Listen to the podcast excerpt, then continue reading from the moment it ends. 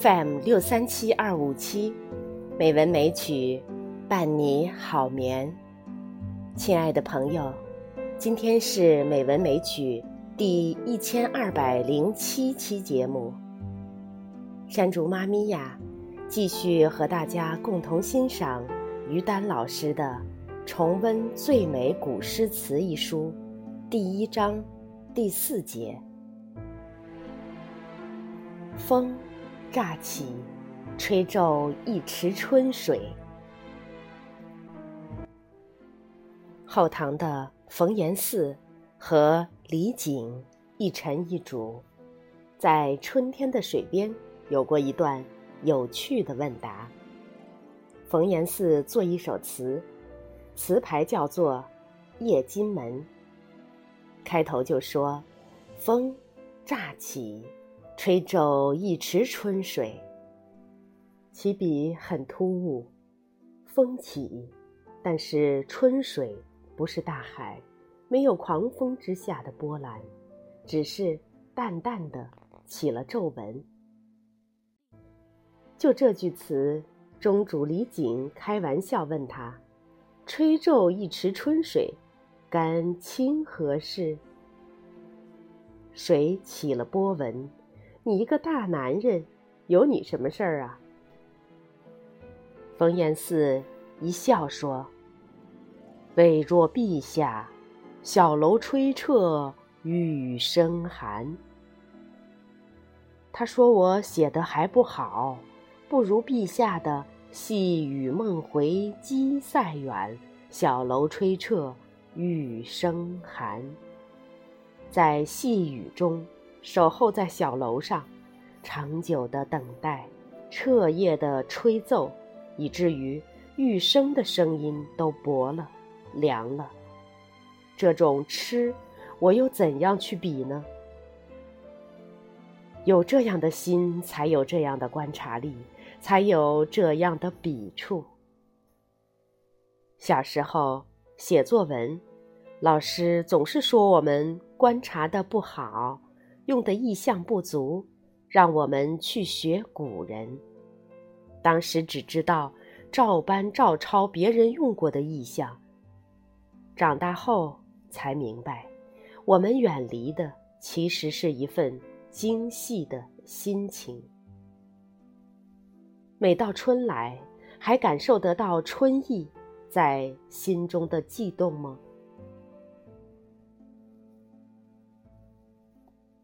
古人给我们留下那么多春天的诗词，一点一点打开我们的心门，让我们的心都经历一次苏醒，我们才会恍然惊觉生命深处对光阴的柔情。春天意识的觉醒，其实是一份人心中的春意荡漾。有时宛如春天那种女儿心情，去看自己娇嫩的青春生命。写边塞状语的王昌龄，曾写过一首生动的《闺怨》：“闺中少妇不曾愁，春日凝妆上翠楼。”一位闺中少妇，可能刚刚十几岁。娇憨贪玩，还不知道忧伤。看见了春天，自己打扮的好好的，上楼头去看景。忽见陌头杨柳色，悔教夫婿觅封侯。他忽然之间看到柳色青青，枝繁叶茂，想着自己的青春大好年光无人陪伴。柳色今天有她欣赏，但是她的美丽谁来欣赏呢？她的丈夫把最好的时光用去建功立业，去追逐浮名，而我们的情爱呢？生命的欢欣呢？青春澎湃的时光呢？难道我们全部丢掉了吗？人们心里。还是多多少少会有点悔意的。这是什么呢？这是一种发现。欧阳炯的《清平乐》写尽了一个少妇的春情。寥寥八句，连用十个“春”字。春来接气，春雨如丝细，春地满飘红杏地，春燕舞随风逝，春帆细缕春增，春归一点春灯。自是春风缭乱，非干春梦无凭。在诗词里面，一个字来反复用，这是大忌。但在这里八句里面连用十个“春”，读者不觉得累赘，也不觉得啰嗦，只会觉得满纸生春。扑面春风。再看这首《清平乐》的下半阙，写的是春中少妇的心情。春帆细缕春增，春帆是什么？是那些漂亮的女孩和少妇去迎春的时候挂在柳树上或系在自己簪子上的，用薄薄的、漂亮的丝绸做的窄长条的小旗。春增只做春帆的又薄又细的丝织品。也许这个巧手的少妇自己做了很多小春帆，想要系在簪子上迎接她的丈夫，让丈夫陪她春游。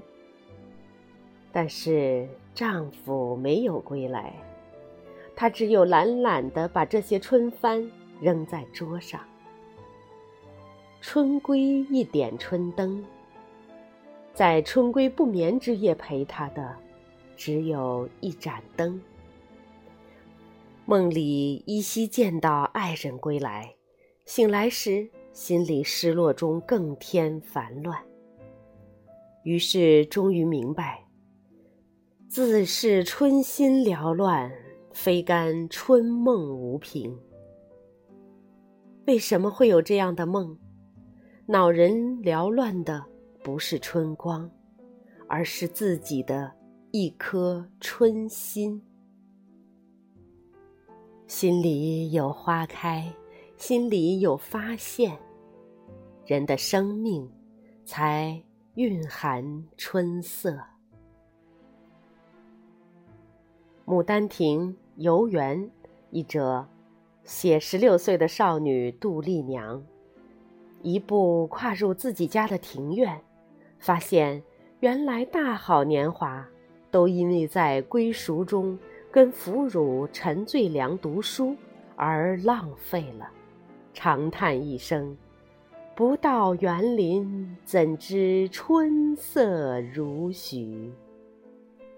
人不把自己投入到春色里，春风哪得与人结缘？原来姹紫嫣红开遍，似这般都付与断井颓垣。良辰美景奈何天，赏心乐事谁家院？这姹紫嫣红的繁花，就算开遍，也只剩下断井颓垣相伴，无人怜惜。无人赞赏，就算有良辰美景、赏心乐事，原来都在别人的院落、别人的生活里发生，一切和自己无关。看着那些朝飞暮卷、云霞翠轩、雨丝风片、烟波画船。仅凭人忒看的这韶光剑，一道锦绣屏风把它隔在屋里，大好春光被挡在屏风之外，一切的一切与他不相干。也正是因为这样的感春伤怀，所以丽娘做了那个惊天动地的大梦，梦见书生柳梦梅，持着柳枝来寻她，深情款款对她说：“则为你如花美眷，似水流年，是达儿闲寻遍，在幽闺自怜。”这个生命的觉醒突如其来。来的蓬勃难挡，情不知所起，一往而深，生死相随，无怨无悔。读这样的诗，看这样的戏，我们会感知到自己的生命中也有从未苏醒的春天。很多人，直至生命老去，他的春天。一直没有苏醒，生命在冬眠状态下走完了全部历程。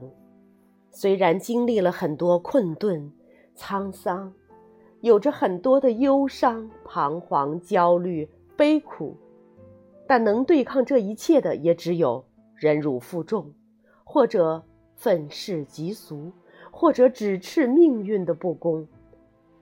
但是，他从来不知道。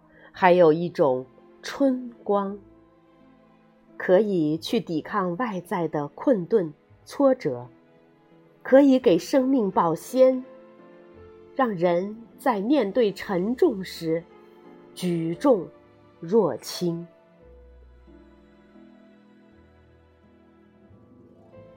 好了，今天分享的文章就到这里，晚安。